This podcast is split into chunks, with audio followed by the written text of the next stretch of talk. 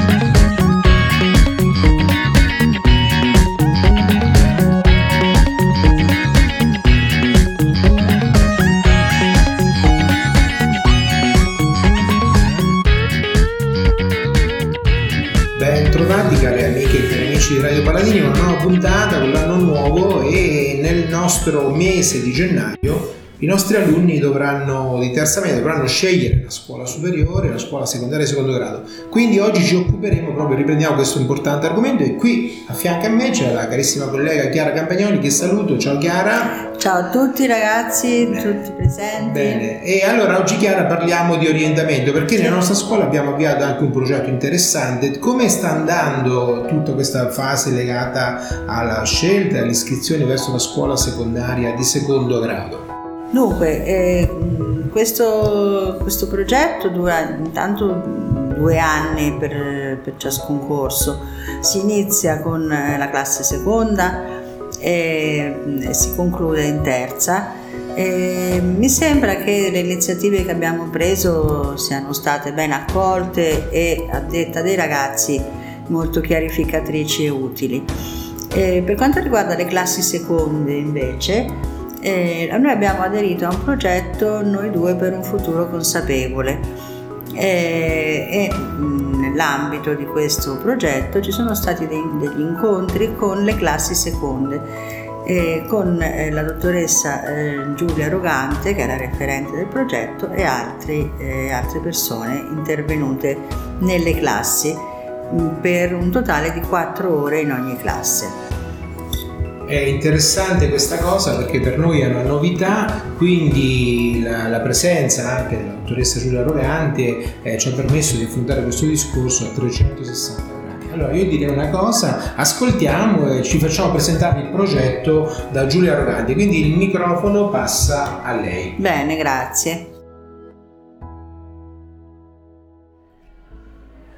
Buongiorno a tutti, sono Rogante Giulia, sono una pedagogista e la progettista dell'Osservatorio di Genere, quindi anche responsabile di questo nuovo progetto che è partito a settembre, che chiamiamo Noi Due, Next Opportunity Involvement, con un sottotitolo che è Per un futuro consapevole.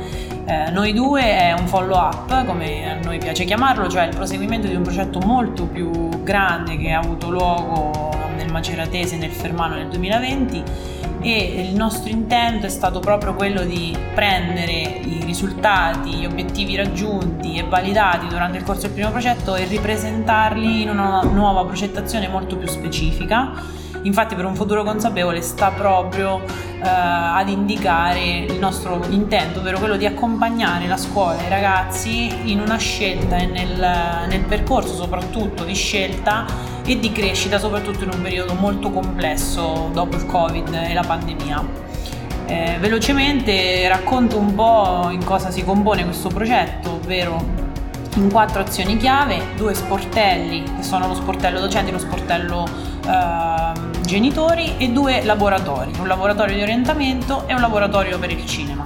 Il progetto va a lavorare su una macro area, una macro tematica, che è quella della povertà educativa, quindi ci colleghiamo a problematiche socio-educative. Essendo una problematica così importante, abbiamo deciso un po' di focalizzarci su quelli che sono a livello progettuale, no, gli obiettivi micro per raggiungere il macro obiettivo, quindi affiancamento della scuola con strumentazioni e supporto innovativo e orientamento, quindi modalità sempre innovative per accompagnare i ragazzi nella scelta. Gli sportelli sono attivi costantemente durante il corso dell'intera progettazione, in particolar modo quello genitori si articolerà in concomitanza dei risultati raggiunti dalle varie azioni di progetto per creare una sorta di sinergia, quindi noi come servizio, come servizi, come associazione ci porremo come mediatori tra la scuola e i genitori per ricreare una comunità educativa che possa funzionare con sinergia e soprattutto collaborazione. In particolar modo in questo momento nell'istituto di Treia Paladini stiamo iniziando il nostro laboratorio per l'orientamento e stiamo lavorando con le classi seconde proprio sulla scelta e sulle componenti che influenzano questa scelta. Ultimo aspetto molto importante su cui tengo a mettere l'accento è che il nostro obiettivo non è quello di offrire un servizio che scade, ma è quello di lasciare sul territorio, nelle scuole coinvolte, degli strumenti che possono essere poi riutilizzati e sfruttati nel lungo periodo dai docenti che ci accompagnano in questo percorso. Saluto a tutti e buona giornata!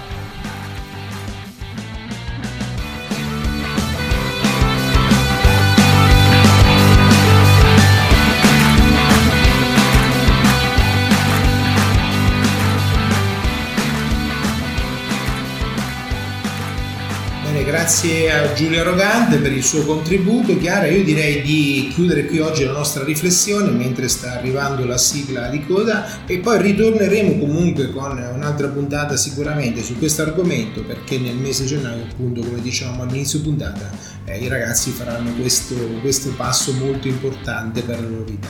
Allora, grazie a chi è intervenuto, grazie a te. Grazie a tutti. Bene, e alla prossima puntata. Ciao a tutti.